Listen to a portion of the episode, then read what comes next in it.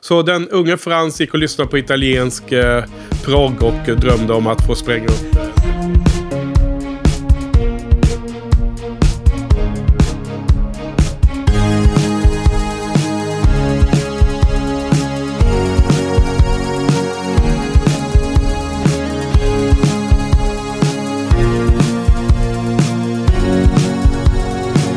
Hej och välkomna till eh, Shinypodden, säsong 4, episod 12.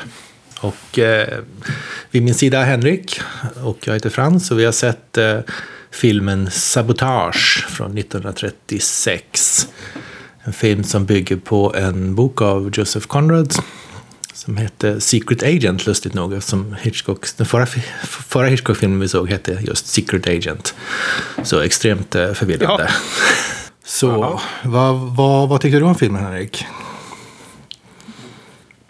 Ja, vi har ju... Eh, vi har ju nu sett ett antal filmer från Hitchcocks eh, lång, eh, så här, brittiska period. Ehm, perioden före han åkte till Hollywood. Ehm, eh, vi har sett ett antal filmer som har varit eh, väldigt bra. Eh, en klar kvalitetshöjning. Och på något sätt så var det väl nästan lite förväntat att någon av filmerna skulle vara lite svagare även i den här lilla gruppen. Um, filmerna hyllas väl allmänt ganska mycket.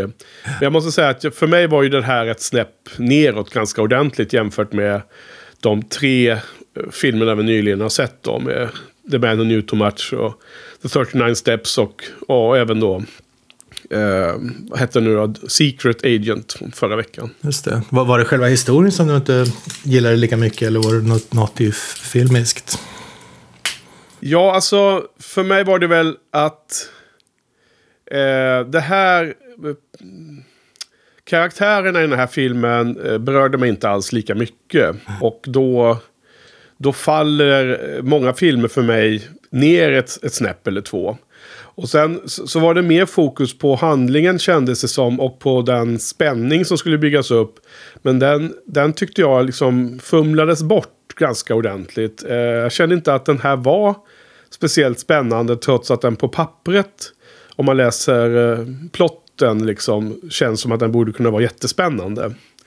Och, och det får vi väl försöka grotta i lite och det vill jag gärna höra dina synpunkter på vissa av de här sekvenserna i den här filmen. För jag, jag, jag, det här är bara rent känslomässigt. Jag, jag bara liksom inte reagerade så, så lika mycket på den här filmen som de senaste.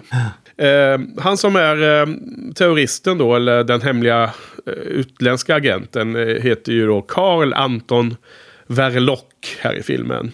Och spelas av den här österrikaren Oskar Homolka. Okej.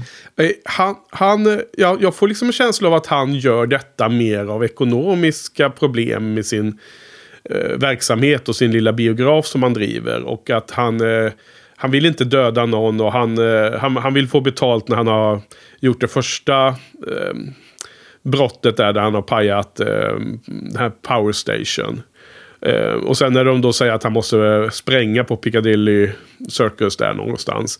Så verkar han väldigt motvillig. Så eh, i filmen så fick jag hela tiden känsla av att han, eh, han var liksom aldrig... Eh, det var inte så här politiskt eh, motiv ur hans perspektiv. Utan det var politiskt motiv från hans uppdragsgivare. Ja, precis. Att han var bara inne för pengarna. Är det samma i boken eller är det någonting som Hitchcock har valt? Inte som, inte som jag minns. Jag minns det som att han jobbade åt den här utländska makten som en agent. Ja, vad säger man? Agent, provokatör. Jag minns inte att han var på något sätt motvillig. Utan jag minns det som att man, man var ganska uh, avvokt inställd till honom som läsare. Ja. Vad heter det? Ehm, vad tycker du om den här storyn då? Både boken och filmen om relevansen idag då? Med, med tanke på... Inte minst att du bor i England och det var väl, inte, det var väl tio år sedan eller lite drygt som det var den här sprängningen på både i tunnelbana och någon buss som sprängdes i ett terroristdåd i, i London just. Ja, precis. Det är väl lite samma tid. När han skrev boken var ju en period av med mycket, må, många terroristdåd. Och vi har kanske lite samma liknande period nu då, ungefär 100, 100 år lite drygt senare. Där det också sker sker terroristdåd titt som tätt. Så att den är ju ja. relevant. Nej, men så att jag menar, ämnet är ju mer relevant idag. Det, det, det, man kan inte bara rycka, rycka på axlarna och säga att det är en gammal bok. För det är liksom...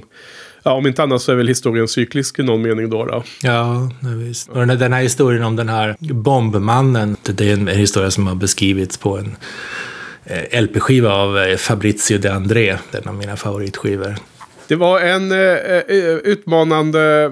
Artisten, det har jag typ aldrig hört om. Känns inte lika eh, välkänd som David Bowies Aladdin Sane eller Pink Floyds The Wall direkt. Vad, vad, vad var det för en artist och vad var det för en skiva? Berätta. Fabrizio De André, han heter, det är en italiensk artist från 70-talet.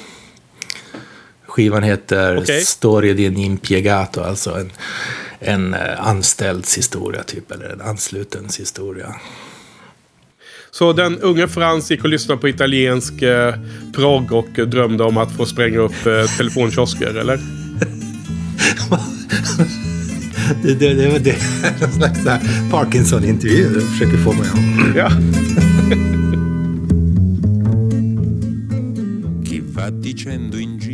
För, för eh, det är ju lite roligt där att de allra första scenerna eh, är för övrigt väldigt eh, bra klippt. Och, och, det var också någonting som har lyfts upp eh, av Truffaut i intervjuboken. Att eh, jag tror att han jämförde med förra filmen då, The, eh, alltså Secret Agent, att den var, det var mycket väl använt mus den, musiken, scoren i den filmen var väldigt väl använd av Hitchcock. Och då så vill han säga att den här filmen, Sabotage, var ett, ett exempel på när klipptekniken, editing och göra olika montages var, var väldigt, väldigt framstående. Och att det var, ja oavsett filmens svagheter som de diskuterade i ganska detalj, som vi kan komma till också då. Eh, men så tyckte han att den filmtekniska biten var, var lysande. Och då lyft, tog han bland annat upp då, givetvis scenen med, med bussen senare, men, men också den här första scenen, hur man, hur man klipper från staden, man ser en eh, lampa utomhus, alltså en eh, gatubelysning. Och sen ser man den här Battersea Power Station. Och, och sen så eh, ser man liksom klipps det på olika steg där hur lamporna eh, släcks. För att den här eh, powerstation eh, stoppa, stannar ju. Och hur liksom eh, det, det släcks i ett helt kvarter och hur den här biografen släcks ner och så vidare. Alla de där stegen är ganska häftigt gjort och schysst gjort. Och jag är ju extra nöjd då för att se den här Battersea Power Station är ju den här jättestora byggnaden med fyra höga skorstenar. Där Pink Floyd då, favoritbandet, eh, satte upp en eh, stor gris, en flygande gris eh, med vajers mellan två av de här skorstenarna för eh, fotograferingen av albumomslaget till Animals från 1977. Alltså de, de satte upp en gris på, på riktigt. De gjorde inte det i var Photoshop, motsvarigheten till Photoshop på 70-talet.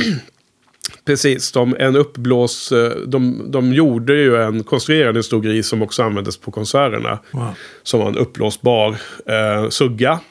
Och eh, det var den som, satt, som, som hängde då mellan, eh, i vajer mellan två av de här skorstenarna. Och eh, den, där, eh, den där grisen eh, flög ju ut över publikens huvud via någon vajer arrangemang eh, på den här stora världsturnén 77 när de spelar bara på stora fotbollsstadions och sånt utomhus. Och eh, senare när, när bandet bröts upp men Gilmore och Nick Mason och Rich, Rich, Richard Wright ville fortsätta under namnet Pink Floyd medan Roger Waters tyckte att det var slut. Då blev det ju en väldig konflikt där eh, och eh, ända upp till domstol då om rättigheterna hit och dit. Och eh, Gilmore och, och Mason och eh, Wright fick ju rätten att eh, använda eh, namnet Pink Floyd, så det var fine. Men Roger Waters fick ju rätten till den här grisen. För det var tydligen hans koncept och hans idé. Så att då, då lät Gilmore genast eh, de producera en annan uppblåsbar gris som var då en galt istället. Med jättestora, stort könsorgan som hängde ner. Skulle, ja antagligen också ett eh, finger i luften. Eller som i England då, två fingrar i luften mot Roger Waters då. Liksom, fuck you, du, du gör en egen gris liksom. Underbart. Ja, ja, så det var lite lustigt. Men... Eh, Eh, för övrigt där då så, så kan jag väl hålla med om då när Truffaut highlightar det att, att, att det är en, en intensiv och spänningsframbringande klippning i den här filmen. Därför tydligen var det hyfsat nytt då på den tiden att, att när, om man skulle ha en spänningsscen då, då så hade man inte riktigt upptäckt att man kunde klippa från många olika vinklar och från många olika perspektiv och sen i, i klipprummet skapa spänningen genom som ögonkast och en hand som närmar sig en kniv långsamt. Eh, klippa till eh, offrets eh, min när liksom, offret inser att fara och färde. Klippa tillbaks till den aggressiva som har något, vitt. Allt det här var, man inte riktigt med på utan det var en, ett tidigt exempel på där man kunde liksom skapa spänning ur någonting som inte såg spännande ut. Om man tänker sig liksom teatermäss, om det vart som en teater där man bara ser allting från ett perspektiv. Ja, ja. Så, så det var det som Truffaut tog med sig från den här filmen. Men, men han var ju liksom... Eh, det är ganska kul att läsa den här intervjuboken för att han är ju inte så att han bara... Eh, vad heter det? Försöker eh, att, han, att han bara um, säger att Hitchcock är bäst på allting. Utan han, han, han säger i intervjun att han har nyligen sett om Sabotage. Och han, It's really not that good, säger han ungefär. Liksom. Den är ju det är egentligen mest problem med den här filmen. Och Hitchcock håller helt med, liksom, faktiskt.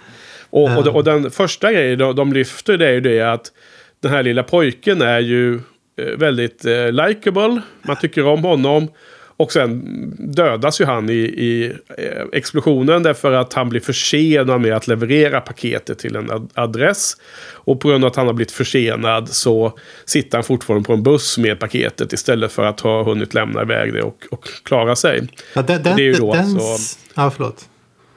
Ja. Den, den scenen är lite konst, konstig för man sitter där och... Eh det är en ganska stor spänning som byggs upp när, när han sitter på bussen med det paketet och man ser klockan närma sig. Ja. Och sen så uh, händer det som man tror ska hända. Det blir som någon slags ja. total antiklimax där. Ja, du menar så att man, är, man har sett så mycket mer modern film så att nu förväntar man sig att något ska rädda upp situationen. Men men alltså, Hitchcock håller ju helt med om att han gjorde det här helt fel. För att publiken blir ju bara äcklad av att den lilla pojken dog. Och, ja. och, och, och liksom för att det var ju fler människor som dog i den explosionen i filmens värld. Men det var den pojken som man hade en relation till. Och han sa att om man skulle ha honom att dö, då skulle det göras att, att för det första skulle det vara medvetet att han blir dödad av den the villain. Men att det skulle också ske utanför bild då. Ja. Så, säger Hitchcock då i intervjun på 60-talet. Och då hade man kunnat få den känslomässiga impacten men ändå inte riktigt den här äcklade känslan från publiken. Um, nej, så att jag, jag, jag hade ju då ju sett hela den här dokumentären som var i den här boxen som vi hade. Som, som var en dokumentär över Hitchcocks uh, brittiska år före Hollywood. Och, och där är de ju med den här scenen. och jag eh, tänkte så här, ja men det gör ju inte så mycket liksom. Det är en film jag ska se sen. Men, men sen visade det sig att den där scenen i bussen är ju liksom typ centrala scenen i hela den här filmen. Så att lite, lite spoilad kände jag mig alltid när jag kände jag mig allt när jag satt och såg den här. Och liksom... Eh, det är lite intressant där att en film som bygger ändå på en... Att, att jag som åskådare inte riktigt vet vad som ska hända. Eh, är, blir ju inte lika rolig att se om alltså helt enkelt. Det, det, är inte en film som man direkt har potential att se om och om igen. Utan, eh, utan då är det ju egentligen de här med bra karaktärer och bra relationer som, som, eh, som gärna att det är en spänningsfilm, men, men det är liksom... Det är inte det här överraskningsmomentet, vad som ska hända, som är eh, anledningen till att man vill se om filmer. Utan det är ju andra saker som, som den här då är väldigt svag inom, skulle jag säga. Pratade inte vi om det för några veckor sedan? Sa inte du att Hitchcock hade pratat om det, berört det själv? Att han, Eh, att han eh, föredrog filmer där man där spänningen inte byggde på vad som skulle hända eller vem som var mördaren utan spänningen var mer psykologisk i, i karaktärerna i historien. Ja, alltså han, han, han beskrev ju exakt det här, vad som är skillnaden mellan spänning och typ överraskning. Och, och det, I samband med sådana här klassiska who done it mysteriefilmer. Och då jämförde han just med, uh, han kanske till och med tänkte på den här filmen, att om man vet att det finns, om, om, om det sitter en person på en buss och sen så är det har man ingen vetskap om vad som pågår och helt plötsligt exploderar det, då blir man överraskad. Men om man, om man har en scen där det sitter en person på en buss med en bomb bredvid sig och man vet att bomben ska smälla en viss tid och sen ser man klockan ticka ner mot den tiden. Då får man spänning och det, exakt det jobbar han ju med här. Men jag menar i mitt fall att ska se om filmen så kommer ju den spänningen av den scenen att mm. urvattnas gång efter annan tills man har sett det till förbannelse. Då är det, det är inget spännande längre. Vi har redan sett det flera och flera gånger. Nej, men men det, det, det som jag tycker är trist med den här filmen är att det finns ju ändå ett en trio av karaktärer då. Den här Mr. Verloc är en och sen är det hans fru, som, unga amerikanska fru som spelar av, spelas av Sylvia Sidney. Och sen är den här eh, undercover-detektiven eh, då från Scotland Yard som heter Ted Spencer och spelas av John Loder. Och eh, han, John Loder ska ju liksom limma på frun där för att komma åt mannen och kunna få veta om den här Mr. Verloc är en, en hemlig agent och terrorist. Um, och, och då bygger lite på att de skulle ha bra personkemi. Ja, ja man tänker på liksom förra filmen bara personkemin där mellan de, de eh, två huvudkaraktärerna i, i Secret Agent. Och, och, den, och den finns ju inte i den här filmen. Nej. Det är ju helt platt liksom. Helt snustort när det gäller det. Och och det är det Truffaut tar upp också. Och Hitchcock nämner då direkt att den här skådespelaren, John Loder, var bara helt fel val. I didn't find very many scenes that really appealed to me very much. Uh, well, the leading man was a very... That was intended for Donut. C'était... L'acteur principal était... Euh, il devait être Donat. Euh, aurait le, détective, le personnage du détective. The detective. Oui, il aurait été mieux alors. Yes, that would have been better. Yes. Well, I know, but then you see Corda. Mais Corda uh, uh, maneuvered against me. A manœuvré contre moi. And he was jealous of letting Donat go Il to était jaloux, il ne voulait pas laisser partir Donat. In fact, I had to almost rewrite some of the dialogue. En fait, j'ai presque été forcé de réécrire le dialogue. This man parce que say the cet acteur ne pouvait pas dire ce dialogue. Ah oui. Ja, det är jätteelakt. Jag vet inte om den här skådespelaren var, var liksom död då vid 60-talet när de gjorde den intervjun. Eller om Hitchcock bara var så så frank ändå. Han, han säger att han hade egentligen skrivit, tänkt att, eh, eller att eh, rollen skulle spelas av Robert Donat. Det vill säga huvudpersonen i The 39 Steps. Ja. Du vet han som med den lilla tunna mustaschen och som jag kallar för super, Superman där. Just det. Han hade ju en, en stor karisma och, och var härlig, härlig skådis. Och det kanske hade varit en ganska stor skillnad då. Ja. Eh, ha honom spela den här detektiven. Så jag vet inte, vad, vad, tycker du om deras relation då? Frun och eh, polismannen? Nej, jag, Var det någonting, den, sa, satte det ditt hjärta i, i, i brand liksom? Nej, det gjorde det inte. Det, för det första, precis som du säger, så saknas det personkemi. Och för det andra så, så var det, kändes det inte som en relation som byggdes upp. För hon var inte speciell, hon var liksom aldrig speciellt intresserad av honom kändes det som. Tills, tills som på något sätt bara i ren resignation till slut. Om, om, inte, ja. om inte blev ihop med honom så i alla fall accepterade situationen. Just det. Och, men, men hon, eh, spelade, spelade hon med i Secret Agent också? Var hon, var hon en kvinna som jobbade på chokladfabriken där? Så, nej, det var inte hon. Nej, det var okej. Okay, för när jag såg ja, hennes ansikte första gången. Så, det var en kvinna som höll upp fem fingrar där för att visa något. Illustrera någonting i ja. kort scen. Det kändes som att det var precis samma ansikte. Ja, nej men hon, eh, hon som jobbar i chokladfabriken var ju också hon som låg i sängen där i, som The General hade fiskat upp på hotellet. Eh, det var ju samma karaktär och hon var ju väldigt lustig, det lilla, lilla man såg av henne. Men hon hade något annat namn. Okay. Eh, jag kollade upp det. Eh, hon, som, hon som spelar här då, Sylvia Sidney, hon, hon tror jag inte vi kommer se, se av mer i Hitchcock-filmerna. Och eh, Truffaut hade en liten bisarr kommentar där om att han, han tyckte att hon var helt okej okay som skådis eller bra. Eller, eller, ah, det, det lät som att han var mer neutral. Mm. Men så sa han, jag tycker att hon liknar eh, Peter Lorre. alltså manliga skådespelaren. Och framförallt på ögonen sa han då. Ja. Och då, då kollade jag upp det. Och mycket riktigt så har de något lite liknande runt ögonen. Liksom hur ögonbry, alltså ögonlocken är och sådär.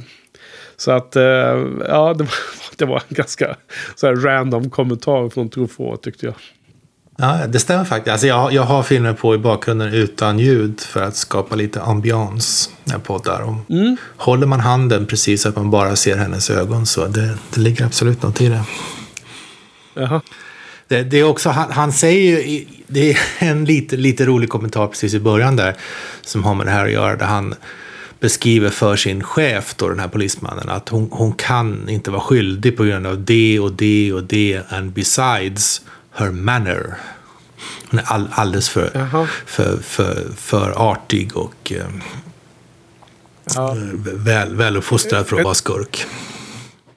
Det är liksom, men det, det, den, jag kommer ihåg den, den ehm, dialogen. Och jag, jag tolkar det direkt som att det var mer att han började bli förblindad av att han var sugen på henne. Han var liksom intresserad av henne eh, känslomässigt. Han var liksom, Ja. höll på att bli förälskad i henne. Så det är det jag tar, tar, ifrån, tar, tar med mig från den dialogen faktiskt. Jo, det stämmer, men jag tyckte det var ett lust, lustigt argument. Väldigt... Eh, Jo, precis. Men liksom, då argumentet var väl inte ett riktigt argument. Utan det var mer att han var, hade blivit intresserad av henne. Okej, okay. jag vet inte. Men eh, eh, åter till eh, försöka dekonstruera vad som inte riktigt funkar i den här filmen. Och det är också det att Eh, och det vill jag testa på dig. För att eh, både Truffaut och Hitchcock är inne på att Mr. Verloc, som då spelas av den här eh, österrikaren, Homolka, att han är så sympatisk. Så att trots att han är skurken och den som i slutändan är ansvarig för att eh, den, yng, den unga eh, brodern till hans fru dör på, på den här bussexplosionen att han ändå är en likable guy och att han är lite rundhyltig och så eh, betyder ju alltid att publiken gillar honom som Truffaut eh, eh, bara liksom konstaterade att alla, alla karaktärer som är lite tjocka, de, de ska man gilla. En konstig sam, slutsats, men ändå. Och sen så tyckte de att han var Liksom att det var ett problem, att, att, att det fanns en kluven känsla där. Att man nästan var mer sympatiserar mer med den här eh, Mr. Verloc än eh, polismannen, den här detektiven. Eh, är det no någonting som du kände? Är det din åsikt? Nej, det kan jag inte hålla med om. Jag, jag kanske är lite biased då, men jag, jag kände ingen som helst sympati. Jag tycker han snarare var ganska vidrig. Han totalt... Speciellt på slutet är jag helt känslokall i att han, den här um, hustrusonen har, har fått stryka med. Och han, istället för att känna någon som helst ånger så börjar han bara planera hur de ska komma undan. Det finns väl kanske Ja. li- lite i början av filmen finns det kanske lite tillstymmelse till någonting som man kan känna empati för att han, han gör det här motvilligt då, som du var inne på. Men det är det enda lilla i så fall som jag skulle, som, som är för mig i alla fall. Ja, och alltså jag håller helt med. För jag, jag bara tyckte det var jättekonstigt hur de resonerar i, i intervjun. Eh, jag håller inte med eh, alls. Och, och det är precis som du, då är vi precis på samma bog där. Och det var ju eh, skönt att höra i någon mening. För annars så undrar man ju vad man har missat. Men eh, jag tyckte han var, eh, spe- speciellt efter att eh, den yngre brodern till frun hade blivit dödad. Så var ju, han var helt absurd i den där scenen. Ja. Och, och, och det kanske delvis att det liksom tiden var annorlunda och det var liksom eh, 80 år sedan eller whatever. Men, eh, men jag tyckte ändå allmänmänskligt så var det helt... Och jag menar, han, han bara tyckte så här, men nu, nu, nu får du eh, röska av dig det här så, så, så att hon kunde, så hon kunde servera honom hans middag. och så tyckte han, det, det så finns tid för gråt sen ungefär. Liksom. Du kan gå upp och gråta lite sen. Och så skulle det vara bra sen. Liksom. Ja, ja, helt, och helt orimligt liksom. Ehm. för, för, förresten, förresten en annan grej som de har gjort mm, försnällat i, eller förenklat i filmen är att i boken så är den här grabben, han är ju efterbliven. Så det, han är ju någon som, som de tar hand om på ett helt annat sätt. Så man, man, man, Ja. det, det är my- mycket mera... Ja, men det var väl för väl det att uh, Hitchcock had, inte tog med den biten. För det känns bara som lök på laxen i mina... Alltså det här är ju tillräckligt allvarligt för att, Precis. för att vara... Uh, funkar väldigt bra i storyn tycker jag, så som det var nu. Ja. Ehm, jag, jag kollade på, på Wikipedia om den här skådisen då. då. Vil- Vilken av Eh, dem? det stod att han...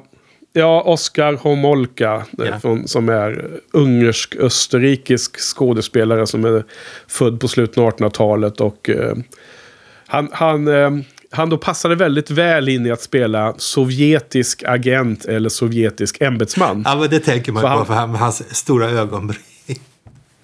Ja, och det, det är lustigt att han, ser ju, han är ju extremt lik Br- Brezhnev. Är han inte det? Jo, Liksom? det tänkte jag också. Ja, men det är det som är roligt för att i boken så... så man, man får aldrig reda på vilket, vilket land han jobbar för, men det, det är underförstått att det är Ryssland. Då.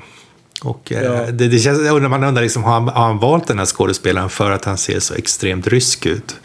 Som en, Ja. som en blinkning till det.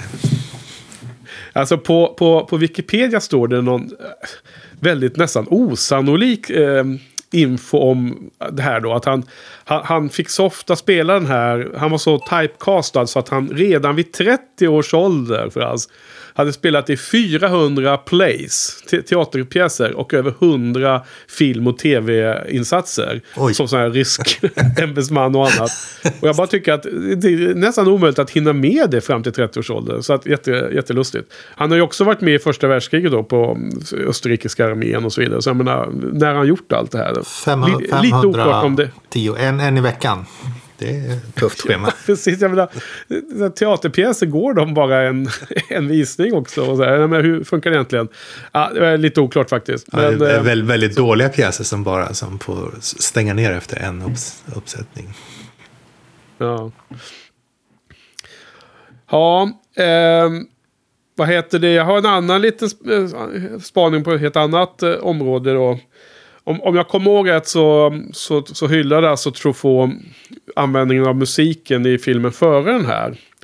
Ehm, personligen så skulle jag gissa att det finns ingen anledning att hylla musiken i den här dock. Jag tycker att musiken är från första början extremt jobbig. Och verkligen så här intrusive, eller vad man ska säga. Påträngande. Vad var det vi, vi nämnde det med någon av de här eh, eh, stumfilmerna vi pratade om. Där det var jobbig nyskriven musik. Precis. Eh, och, och den är liksom jobbig i början och då är den bara allmänt så här. Men, men framförallt sen när det används musik för att höja spänningen i de här scenerna när han har klippt så mycket. När han har liksom gjort det här nästan montaget då runt bussresan till exempel innan det smäller.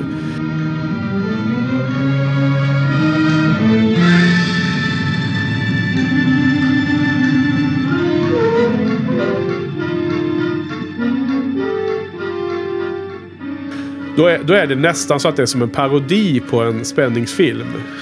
Det, det är liksom som att man idag är van med att de gör det där mycket mer förfinat. Och att, att det här nästan blir eh, fånigt med, med så, så, otroligt övertydlig hur musiken används som du förstår. Ja. Eh, alltså, det känns nästan som att vi som moderna filmtittare är lite mer vana med det här så vi inte går på den lätta lika, lika, lika mycket längre. Liksom.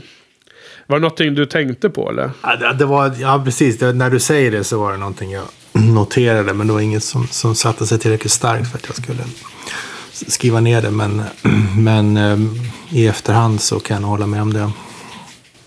Ja. Jag tycker det är lite tråkigt faktiskt för att eh, eh, musik när det är som bäst kan ju höja en film så otroligt mycket. Eh, men, och, och även liksom väldigt eh, finstämd och eh, en enda liten musiktema, eh, ett, ett musikaliskt tema kan sätta en känsla otroligt starkt. Men här öser de ju på något helt hejdlöst med, med liksom eh, attackerande musik och hög volym och, och ah, väldigt, väldigt dåligt. Ja, vi får väl se, Ja. se framåt. Men det känns som det här, det här grälla, vare sig det gäller musik eller färger eller inzoomningar. Det är lite grann av ett, en, eh, lite av hans grej kanske. Jo, men ja, precis. Så får vi verkligen hoppas att det är någonting som han lär sig om att hantera med måtta också. Ja, ja vi väl Likt se. lyxrestauranger som serverar inte bara god mat men även rätt mängd mat. Och inte, och inte liksom bara fyller tallriken över bredden och allting blir bara eh, en, en groteskt överdrift liksom. Ja, ja alltså, de är ju på en restaurang här i filmen Simpsons in the Strand. Gammal, en gammal klassisk eh, London-restaurang som funnits i nästan 200 år. Som faktiskt eh, är på tapeten nu för att den är tydligen i kris. Då. Det har Okej. varit en, på 1800-talet så var det världens schackcentrum. Alltså samma som, eh, ja vad ska man ha, Wimbledon för tennis typ. Det var alla stora schackturneringar spelades där. Alla de, de stora de stora stjärnorna har all, alla spelat i Simpsons in the Strand. Ja, ja, ja. Det är väldigt eh, historiskt viktigt för, för schacket. Coolt. Det är ju... Eh, I den lilla dokumentären som fanns med här på min Blu-ray som jag har tittat på. För övrigt med mycket god kvalitet. Det var jättebra bild och jättebra ljud. Så det var underbart härligt att se en film. Äntligen utan några sådana tekniska problem. Eh, så var det en liten... Eh, dels var det en introduktion av någon filmvetare som var väldigt bra. Eh, kom du ihåg den galna franskman, fransmannen på den hade, tidiga boxen? Jag hade precis lyckats förtränga honom, Henke ja, men här var det varken spoiler och det var en del bra, bra liksom, bakgrundsinfo som den här introduktionen gav. Men så var det också en liten eh, dokumentär om eh, vilka lokationer i London som filmen är inspelad på. Och då, då tog de upp det här med Simpsons-restaurangen. Eh, ah, ja. Och jag, jag blev lite nyfiken på den och, och så. Så att eh, när man fick reda på att den fanns i verkligheten hade historiskt perspektiv. Men de, de nämnde ingenting om, om schacket dock. Utan ja, de bara sa att det var en lyxkrog liksom. Ah, var, var, har du varit där? Har, har du varit där? Ja, precis. Har du varit där och ätit själv eller? Nej, jag tror faktiskt inte jag gjort det. Vi får göra det nästa gång, nästa gång kommer hit då. Ja. ja.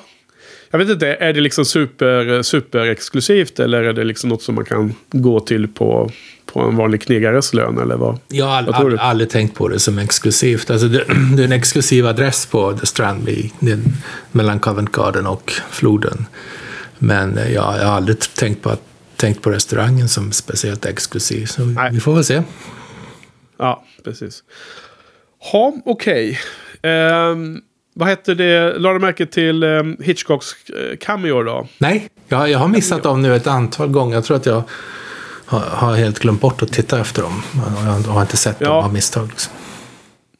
Med rätta, för att det här är ju, finns ingen cameo i den här heller. Utan han var ju... Det, det var ju, Ja, det var en kuggis. Det var en slabbkrypare. nej, inte riktigt. Det var en kuggfråga. Mm. Uh, nej, men det, det, fanns ingen i den här heller. Men jag tror att det här är sista som det, som det inte finns. Uh, som det är många i rad som det inte finns någon. Ah, ja. uh, men, men, men, däremot så använder han ju McGuffin igen då. då. Det vill säga någon form av device. Alltså antingen en pryl eller en, en, en eh, ett moment i handlingen som har oerhörd central betydelse för karaktärerna. Men som är helt oväsentlig för oss. För Jaha. att filmen ska funka. Och i det här fallet så är det ju då själva den, den övergripande politiska eh, anledningen till att de gör terrordåd i London. Eh, det är ju självklart viktigt för terroristerna var, varför de gör det här. Men det, det, det nämns ju aldrig i filmen. Det, mm. det, det tas ju aldrig med. Vi har ju ingen aning om vad hans uppdragsgivare var de kommer ifrån eh, och varför de gör det. Eh, även om det kanske står om det mer i boken då som du antyder va? Ja, precis. precis. Ja. Ja, alltså det är lite så eh, gamla, eller traditionella Hitchcock-hyss för, som man har för sig. Ja, ja. Är, är, alltså, är det en Hitchcock-grej det här med, med, med vad heter det, McGuffin? Ja, Ja, ja, det är det väl. Jag menar, jag, jag har väl alltid trott att det är någonting som har uh, myntats av, om inte Hitchcock så åtminstone om hans filmer. Ja, men det, det, måste vi kanske dubbelkolla om, om det inte var sant. Eller, vi får, vi får hålla utkik efter det. Ja, men eh, det gör vi ju så. Men eh, har du någon annan eh, bakgrundsinfo om var McGuffin kommer ifrån? Nej, Eller? ingen alls. Nej, nej. Ingen okay. alls. Jag fick ju veta, lära mig det för första gången för några veckor sedan bara. Vad det, vad det var för någonting. Jaha, okej. Okay. Ja, ja, nej, jag missförstod. Nej, men då, då kanske jag får önska att lyssnarna skriver in i kommentarerna där om det här är fel. Om jag har fel magkänsla att McGuffin är någonting som har kom, framkommit för, i samband med Hitchcocks filmer. Eh, och vem som eventuellt har myntat det. Mm. Eh, får vi hoppas. Så gå in på shinypodden.se och skriv in kommentarer om, om veckans avsnitt och veckans film. Gärna. Det, det tycker vi är jättekul. Just det. Det finns en, en, en observation om den här filmen som jag skulle vilja dra med dig. Och det är att de tidigare filmerna vi har sett, i alla fall de de två, tre senaste har varit väldigt, som vi har sagt, väldigt episodiska. Man har haft en scen på en lokation och så har man snabbt hoppat till nästa och så vidare. Här är det ju en ganska lång panoramaliknande scen där, man får, där han åker genom London. Den där lilla pojken, han, han tar sig genom London med det här paketet. Som är lite, ja. kanske nämner lite om eh, vissa scener i, i Cykeltjuven till exempel. Där man tar, ja. tar sig genom Rom. Vad, vad, vad tänkte du om det? Ja, jag har ju sett Cykeltjuven eh, på, på din inrådan och den... den eh, absolut att jag, jag, jag, ser liknelsen varför du, tänkt, varför du använder den som exempel. Ehm, eh, jo, men det finns ju här och det, det är ju på något sätt eh, ett steg framåt att kunna tänka sig att en del av det är inspelat on location som man säger, alltså ute i verkligheten. Och, och inte inspelad i en studio där man bygger upp miljöer. Ja, nej, men, precis. Jag tyckte men, det, var ganska, det var ganska kul att se miljöerna, även om premissen var, var fasansfull så var det liksom trevligt att se, se de här Londonmiljöerna. Ja, Um, och jag, jag, tyckte att det var, det var väl värt lite. Det var väl något som var värt idé. Men jag var inte lika triggad egentligen när jag ser de olika Londonmiljöerna. Eh, även om jag förstår det historiska intresset. Att det kan vara kul att se eh, en stad gammal. Eh, jag, jag, jag kommer direkt att tänka på när jag såg eh, på Cinemateket tillsammans med min kompis Johan. Eh, såg vi en gammal eh, sån här polisfilm från 86 som utspelas i Stockholm. Och vad det nu hette, jag har glömt till och med. Men, men det var så kul att se Stockholm eh, som var som typ 30 år gammal, va, eller vad det blir. Ja. Och liksom, miljöer som man eh, kände igen, men det var liksom annorlunda eh, för, vad heter det, butiker och så vidare. Liksom. Och det var några gamla banker som har stängt och bytt namn och allt vad det är. Liksom. Det är många sådana saker som var kul att lägga märke till, hur, hur stan har ändrats. Men, men tillbaks till den här filmen så, så tyckte jag snarare att den, den location som jag gillar och triggar på det är liksom att väldigt mycket utspelar sig i den här lilla biografen eh, som de äger då. Ja. Mr. Verloc och hans fru. Och jag tycker ofta att det är en mysig miljö. Eh, och så Woody Allen har ju en del filmer som utspelar sig, eh, om inte runt en biograf så i, åtminstone att de ofta går på bio i hans filmer och så. så att, ja det, den, den tycker jag var lite, det var, var ett litet plus i filmen. Tycker jag. Den som de tyvärr spränger i luften på slutet. Ja, precis. Det händer ju också. Mm. Ja, ja. Har vi något mer att anföra?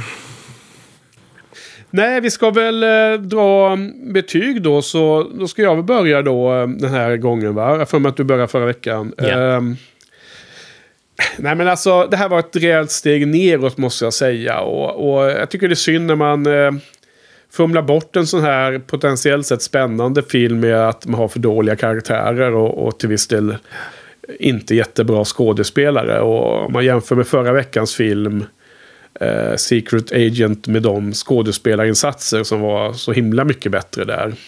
Så hade jag hellre sett att jag hade haft den, den filmen på Blu-ray och, eh, och haft bra kvalitet där och haft den här filmen på sunkig kvalitet med dåligt ljud. Ja.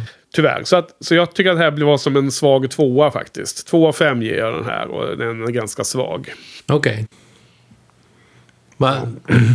eh, jag funderar på om du, om du menar en och en halv eller om du menar två. 1,76 typ. Det, ja, jag, jag, jag, jag tar två av fem. Det, det, jag, jag tycker att det finns det finns ett rejält hopp ner till eh, liksom, att hamna i någonting som börjar på ett. Då, då är det liksom eh, eh, en, en, en eh, sämre, en mindre, mindre intressanta saker att, att åtminstone rent filmtekniskt eh, intressera sig av. Ja. Eh, så, så att för mig är det en, en 2 av 5 men, men i, i mitt huvud så är det en ganska svag sådan. Ja, jag kan, jag kan, bara, jag kan bara instämma. Jag ger den också 2.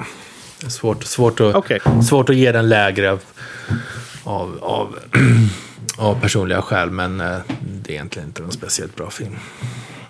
Mm.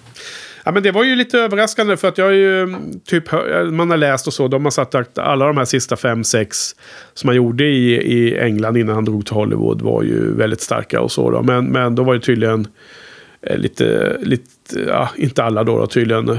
Men vad, har, du, har du koll på vad den här har på IMDB och sådana här saker? För att jag kommer ihåg att du eh, pratade om det förra veckan, om att den filmen hade överraskande lågt betyg på IMDB. Jag har ingen koll. Jag, jag, jag kan... Jag, jag, kan kolla upp här. Ja. Vänta, jag kan kolla upp här. Jag har det framför mig här. Sabotage 1936. En timme och 16 minuter. Den har betyg 7,1 på IMDB faktiskt. Alltså en 0,5 mer än uh, Secret Agent. Japp. Uh, ja.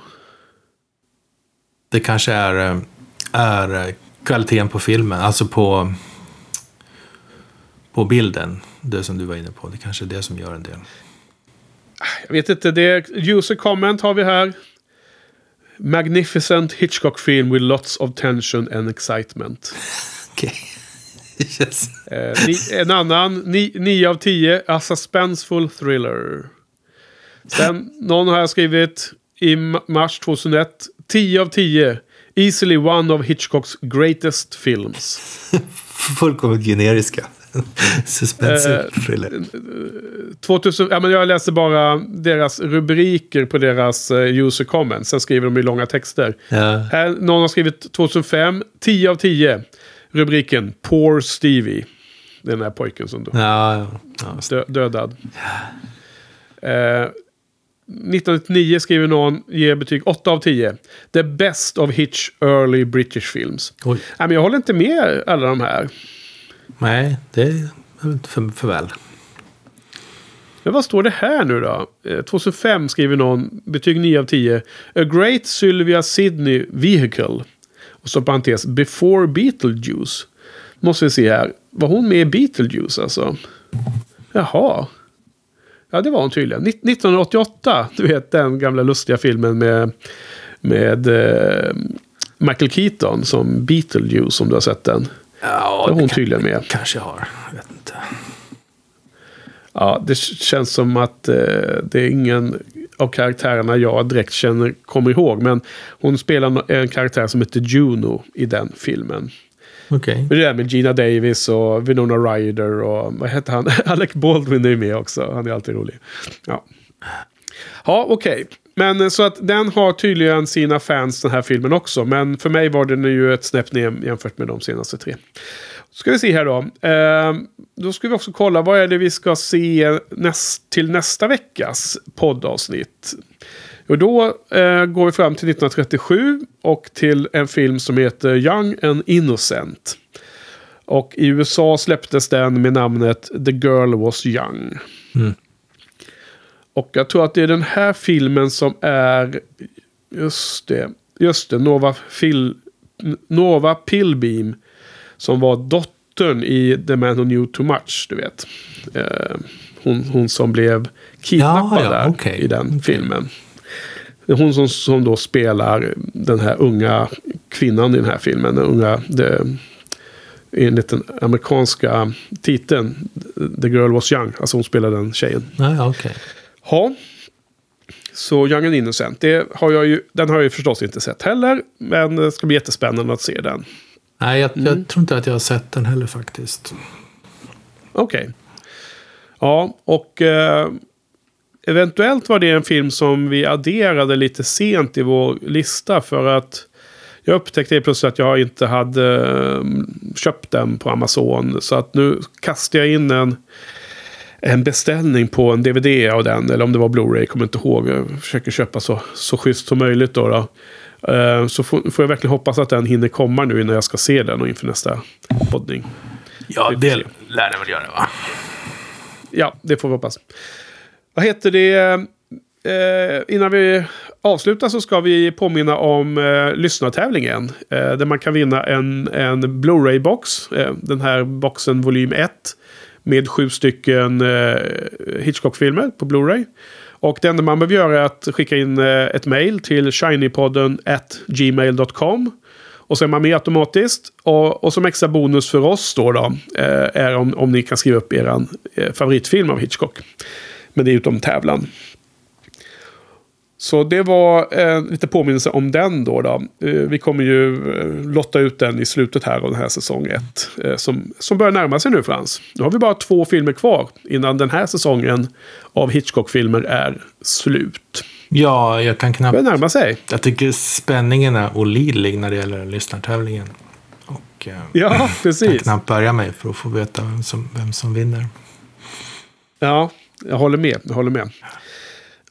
Nej, så att eh, efter Young and Innocent så har vi också The Lady Vanishes.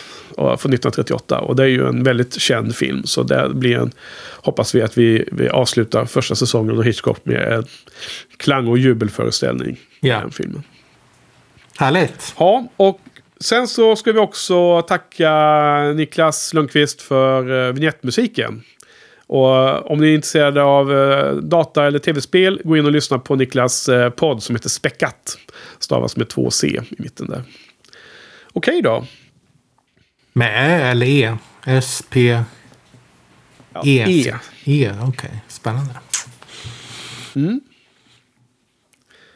Okej, men då är vi klara för idag, tror jag. Eh, har du något mer tillägg, eller? Inte ett. Tack Henrik. Nej.